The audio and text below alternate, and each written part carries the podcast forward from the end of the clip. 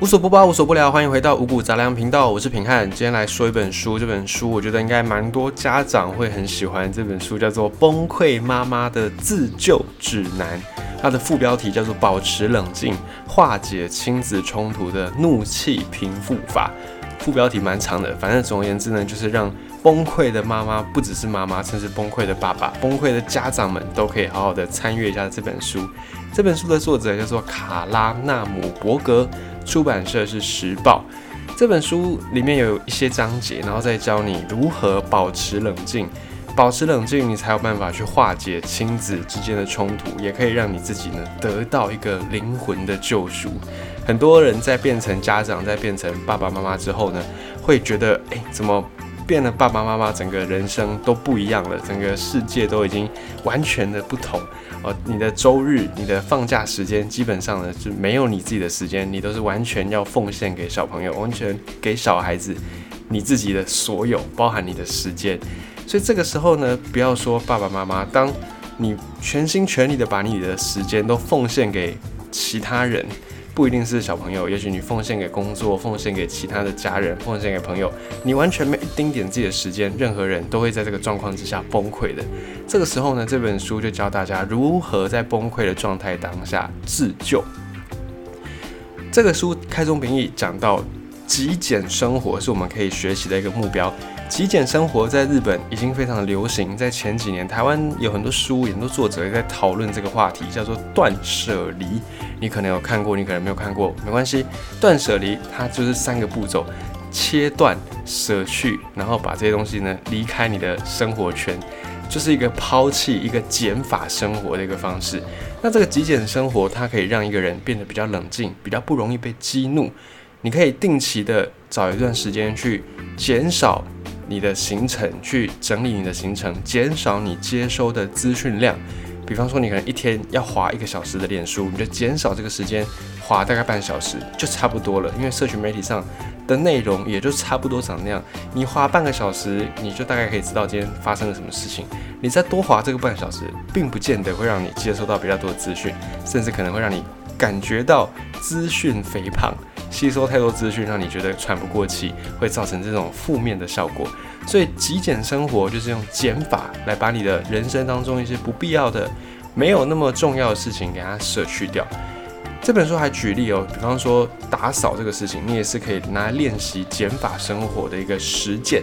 因为打扫它可以让你的环境变得更干净，变得更整齐、更整洁、更利落。你说你不打扫的话，你不就什么事都没有了吗？也会蛮轻松的。但是说是这样说，你不打扫，你纵然没有付出这个力气，可是呢，这些杂物堆在那边，你看久了也会对你造成一种精神的负担。因此，打扫它也是一个很好的落实极简生活的方式。所以，整理这个东西呢，是生活当中必要的。不管你是不是成为了别人的父母，其实每个人呢，或多或少需要一点整理，会对自己比较好。再是选择，很多当了爸妈的人呢，最烦恼的事情就是选择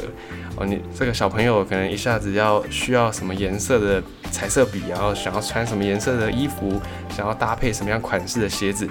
有太多太多的选择。这个选择其实也是会让我们心烦意乱的一个关键。选择太多，我们会觉得好像，诶，我可以选的东西越多是越好的，就代表我比较不会被受限。但其实。这个选择多到一个程度，反而会让你陷入一种疲惫，让你陷入一种混乱当中。就有一些研究啊，他们去做这个测试，然后发现人在有限的选择之下是比较好的，就大概是四个到六个选项之间，这样的一个选择是会最让人能够赶快选出来，而且最容易满足的。一旦超过四到六的这个选项，可能。七个、八个、十个，这个时候呢，就会让做选择的人、做决定的人觉得有一种疲劳感。因此，选择不是越多越好，还是要有一个限度的。最好是当孩子没有特别要更换某些东西，就维持原样，不用特别帮自己找麻烦，不用再提供新的选项给孩子。这个是你可以减少你的疲劳感的一个部分。再来选择，你做了太多，好，你说。我一天，假设我我我在选择我今天要穿什么颜色的衣服，我可能就是红色、蓝色两个衣服在选。可是呢，这个选择虽然只有两项，但是像这样的一个选择，你必须要做很多个的时候，它也会造成你的负担。比方说你在一整天里面，你需要决定你午餐要吃什么，你早餐要吃什么，你晚餐要吃什么，还有你要穿什么，以及你要搭什么样的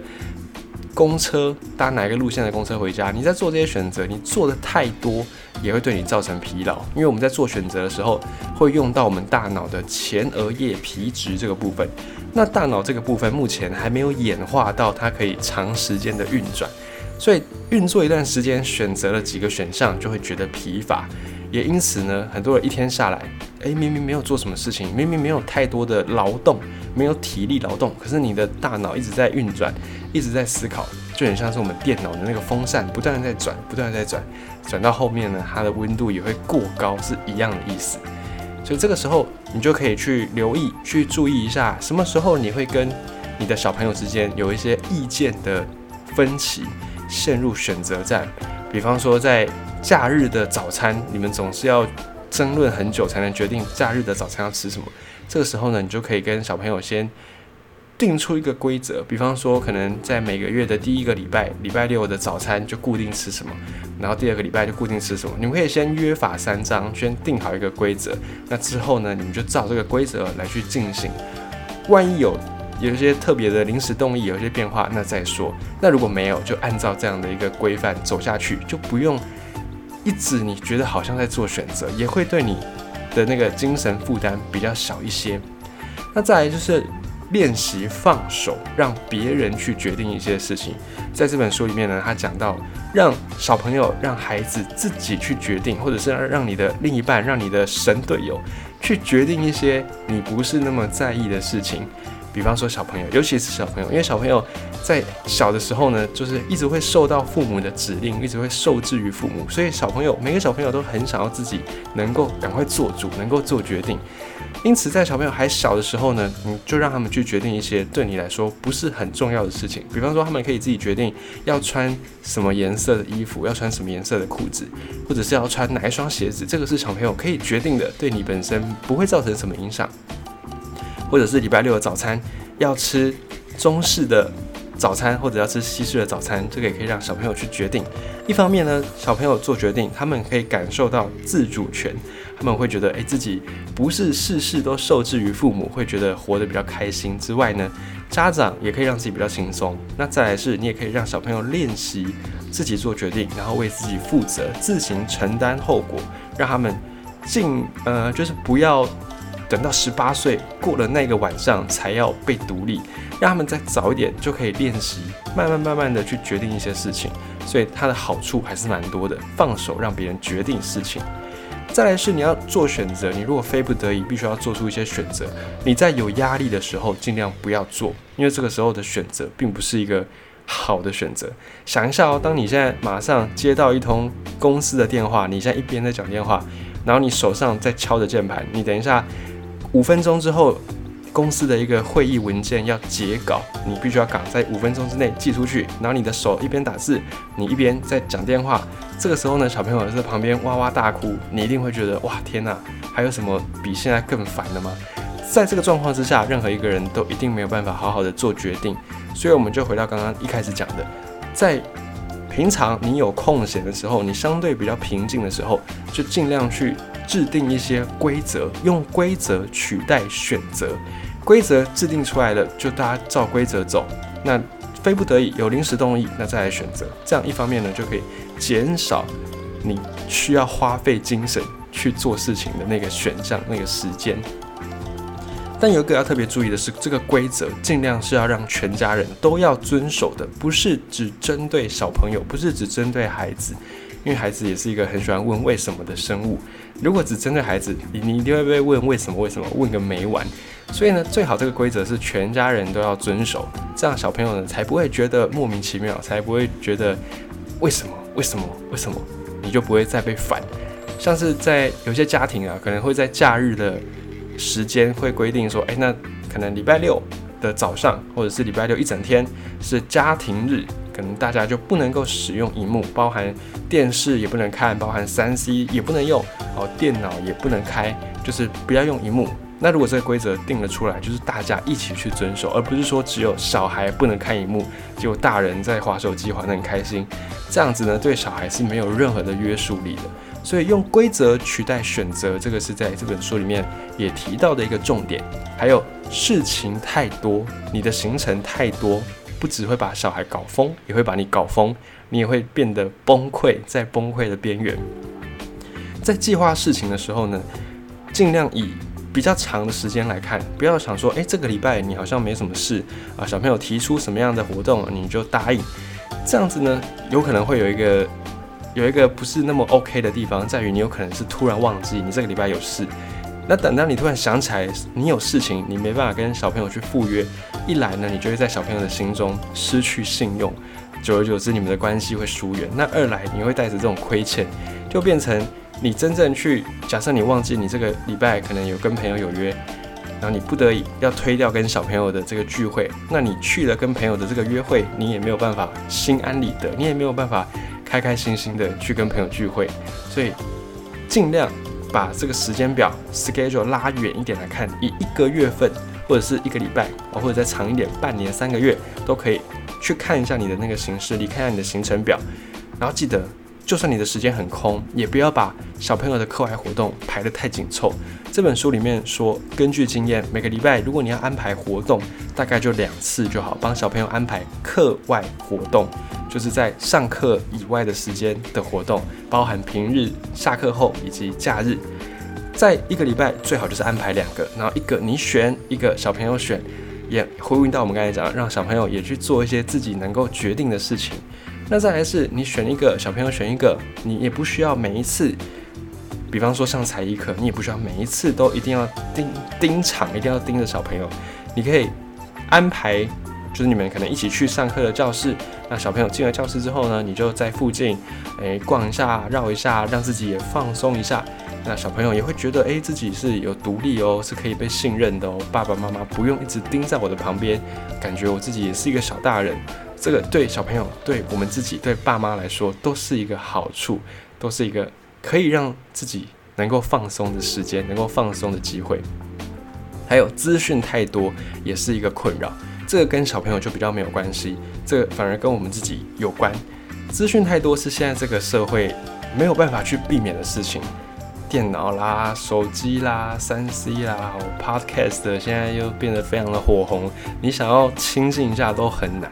你没有办法逃过资讯的魔掌。可是呢，你可以选择你要从什么样的管道接收资讯。比方说，现在很多人呢还是会习惯在早上通勤的时间听一下广播、听一下新闻啊，或者是早餐在吃早餐的时候呢，顺便就看一下电视，大概是这样子，也可能看报纸，都可以。你可以自己选择你比较习惯的管道来去接收资讯，但是呢，注意一下自己的想法，注意一下自己的感受。